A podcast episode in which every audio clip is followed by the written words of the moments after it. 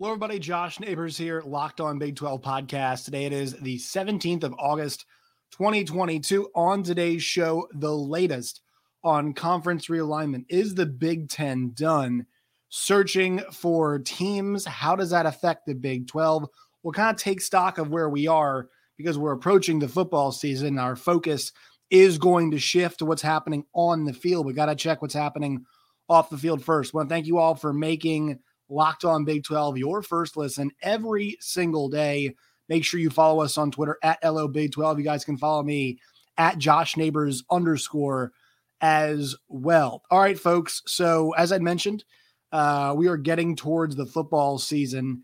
And, you know, I think we're starting to um, starting to not forget about conference realignment, but we're putting it in the rear view mirror for the time being because always, as we know, bombs, you know, these bombs will drop out of anywhere. Now, I can't think if we've had anything super significant happen during the actual season, right? I know that things were finalized in September last last year uh, for the Big 12, bringing in the four new teams.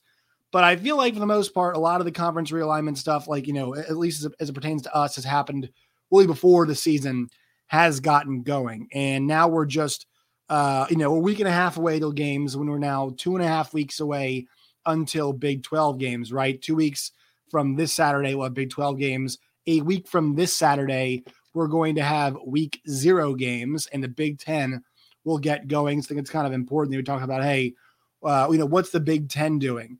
And I saw this tweet from Jon Wilner this morning. I'm going to read it to you all. Jon Wilner, Pac 12 Hotline, does a great job. I know the Pac 12 and Big 12 are at war, and Jon has been at the center of that war. But he says, source, the only conference that's truly aligned right now is the SEC, end quote. And then he puts in parentheses, hotline aside, the longer the Big Ten, uh, the big uh, Big Ten goes without finalizing the media contract, the more I wonder if a faction of the leadership is pushing to add new teams now, dot, dot, dot, even if Fox is tapped out.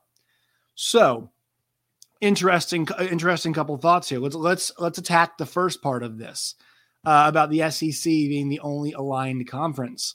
And you know, once again, that source saying that could be somebody in the Big Ten, it could be an AD somewhere, whatever it is. Um, you know, it could be a, a, a Big Ten AD who is currently dissenting. You know, it, it could be a Pac-12 AD. We don't know, just a source. But you know, we trust Jon. It's an interesting concept, right? The SEC is aligned. Um, I would say that the ACC is aligned in the fact that everybody hates their deal. I, I, think that's pretty safe to say, right? I think everybody on that side of things hates that deal. I think, I mean, as we've seen in Big 12 country, a lot of you, all the fans out there, are not aligned uh, about who should be coming and going, whether Pac 12 schools have a place in the Big 12 conference. So I definitely think, um, not saying things are negative, not saying everybody being, because alignment's a word we've used so much uh, recently, conference realignment uh, is everybody aligned in terms of values? And is a coach aligned with the AD and the president? All those things. It, it doesn't necessarily have to be, and it doesn't have to be a negative word, right? Like for the Big Ten, I mean, it's not not necessarily negative that they're not all aligned on what they should do next. I mean, they're they're in a really good spot, kind of regardless of what they do. Um, I think it's inter, you know, the Pac-12 obviously not aligned. I mean, I, they're trying to put that forward face and We'll, we'll get more details as kind of that exclusive window is, is closed. It sounds like, and we'll see what's going on now for the Pac 12. Um, and I bet there's some dissension in the Big 12 about, hey, whether or not they should start going, uh, you know, maybe they should open up their TV deal negotiation sooner. I mean, what's really stopping them from doing it, obviously, uh, you know, and I, I think the big, we'll get to that in a little bit, but I think they want to go with, with ESPN. They want to go with Fox, maybe if Fox is tapped out. Part two of this Fox being tapped out. So we know that the incoming deal is going to be worth somewhere in the range of $1 billion, right? That's what we think that the deal is going to be $1 billion a season, is what we think that this television deal is going to be worth. Um, and Fox is going to maintain a majority of this deal. Once again, it, it sounds like this is kind of set in stone not well, not always set in stone, but for most part, it's pretty good to go. Um, you know, is Fox looking to add more content? Because we know it sounds like FS1 is going to get Big Ten football games. it sounds like the Big Ten, I mean, well, the Big Ten network is going to get football games, right? What else is going to be on Fox? Well, we got the big noon kickoff, we got the big game, but there hasn't been much discussion about what else is Fox going to do. And I was working yesterday um, with uh, uh, with Robbie Triano over at SiriusXM. You guys seen on the show, oh, doing Big 12 today. We had Bob Thompson on, who used to be the uh, president over at Fox, Fox International, kind of, you know, and, and handle a lot of their sports stuff. And he's been on Twitter recently and has, you know, been really open about talking. Um, you know, he's not sure that Fox is done. And he made a really good point. He said that everybody thinks in television, every you know, every product has eventually got a cap. But he said the one difference really that we've seen is live sports live sports have not stopped growing in terms of value. He's right about that. I mean, um, you can say that some deals are bad, right? But really, in terms of the value, and we're talking about college football here. I mean, the values are skyrocketing, right? People are now, you know, they used to, uh, he used to, he said this too. They used to sign these long term deals for security, right? It was nice to have deals that span 10, 12 years. So you could say, if you're a conference, we just secured $3 billion. If you're a TV network, you could say we've now secured the rights to Conference X for Y amount of years, right? We've got the live sports in hand. Now, because the value of these products continues to increase, we've mentioned this a lot on this show. Why would you sign any deal that's longer than three, four, or five years, right? You think five years is kind of a cap of where you want to go on one of these uh, one of these deals, especially if you're a conference like the Big Twelve, because you you know it, as as nice as it is to be locked into a television deal, everybody um, with the changing changing landscape, that's new opportunities, right? New new schools that could be added, uh, new players in the media space could be wanting a piece of the pie, a piece of the live sports. And look, college football, everybody is the second most popular sport in America, right? Sundays and Saturdays are bananas. Uh, just the Sundays are super bananas. Uh, the Saturdays are still a handful of bananas, right? I mean, it's still crazy the ratings these things get. So uh, the values are increased. That's why you're not going to see deals that are that, that are this big. So I- I'm curious, you know, and, and kind of back to the point about Fox. Like, I think it's very interesting. Is Fox done? That might be a separate question of is the Big Ten done, right? Now, if Fox, if the Big Ten adds extra schools here before they sign off on this Fox deal, will that deal go up? Let's see. Or uh, if the Big Ten adds Pac 12 schools, Oregon, Washington, Stanford, and Cal, does the deal go up? We'll see. We have to wait and find out for that. Um, but I, I also, you know, I, I think with that, like, we have to consider okay, what is the Big Ten's goal when you add these extra teams? Well, it might not be just about Fox. I, I think the one thing, and Nicole Auerbach has mentioned this, she'd mentioned this a little while ago, is that the West Coast branch is appealing to them because the West Coast time slot, those late games right now, it's not something they're selling. Now, they can start selling that later on. They're actually in position now to start selling that in 2024, some late slots. Um, but how much is there? who is going to take it. And look, even if they don't add new teams, maybe the last piece of the puzzle here that we're kind of missing, the reason that we have not had the announcement yet on the Big Ten media deal is maybe they're talking with an Amazon Prime about, hey, who gets three or four UCLA games on Amazon Prime, late games out there, a, a couple USC games, a USC versus an Indiana, right? USC versus Illinois, uh, you know, USC versus A- ASU. They can't play them anymore. Um, you, you, see what I'm saying? Eh, you know, make Rutgers play at 10 o'clock. I don't know. Um, that's kind of what I'm saying. But also, it, you know, if you add more of those teams, that adds more inventory to those time slots. And actually, you can have some naturally occurring late games, right? You can have a Washington USC at 10 p.m you can have an Oregon versus UCLA at a 9 p.m. Eastern, 10 p.m. Eastern. And you can actually, in addition to maybe making some of those East Coast teams or mid, you know, Midwest teams play in some of those late time slots. So, um, you know, I think that's something we have to watch here is that, uh, and once again, I'm not putting this out there. I'm just saying we read what Nicole said. And look, if y'all don't read it, Nicole Auerbach, the athletic, you all should. She does a great job, uh, you know, her coverage, and she knows the Big Ten very, very well. She is in, she is entrenched in Big Ten, Big Ten country. Um, and Jon Wilner, you know, obviously, uh, I know we've, we've talked about some of the things that Jon said on this show, but usually his reporting is pretty solid. Now, is he a Pac 12 optimist? Sure. I mean, it's his life. Uh, I'm a Big 12 optimist. like you know, I do it for Sirius XM. I do it here. So, you know, I'm gonna have a little bit of Big 12 bias as well. I'm not going to send shots across the bow here to the Pac 12 uh, a ton. Um, yeah, it's that's not my goal here, but I'm just saying Jon did bring this up that hey, the Pac 12 could be looking for more schools. They could be, or, or some members of the, me, some members of the Big Ten could be going on to add more schools. He said, I wonder if a faction of the leadership is pushing to add teams, dot, dot, dot, even if Fox is tapped out. I don't think Jon would say, I wonder, unless he's heard some chatter about this before. So, once again, there are multiple angles here. I think one, if we're talking about the Big Ten adding schools, we're talking about them trying to get one more time slot in there. And then they'll sell it. That doesn't necessarily mean they'll sell it to Fox. The other piece of this that we're talking about is the Fox being tapped out part. Now, are they tapped out in terms of Big Ten or they tapped out in general? Um, you know, with with the live sports or you know, what they can pay for live sports, generally speaking. That's a huge question that I have because one thing Bob Thompson mentioned yesterday was uh, I think the best thing for the Big 12 is doing a media deal where they kind of keep what they've got right now. So, you know, if, if they could find a way to pull that off, uh, that would be excellent for them if they could, if they could make it, end up making that happen. Let's talk about that in one second. All right, everybody. Um, today's show is brought to you all by the people at Drive Sober or Get Pulled Over, the NHTSA. You guys know the deal. All right. If you go, especially as we hit college football season, all right. Uh, you're going over to somebody's house to, watch football. You drive over there. All right. Don't have a few drinks. Don't have four, five, six drinks, and then then you can drive home. All right. Uh, make sure you stay hydrated as well. You know, sneak a water in there occasionally, but you guys know the drill. Right. It is dangerous, dangerous to, to drive drunk.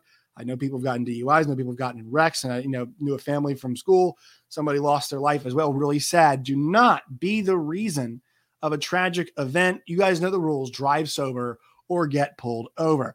All right, so let's talk about the Big 12 side of this, right? Um, let's just take the perspective of number one: if the if the Big Ten goes after the Pac 12 teams. We've kind of been on this block before, but that means that the next ship everybody would want to jump to, I think, is the Big 12, right?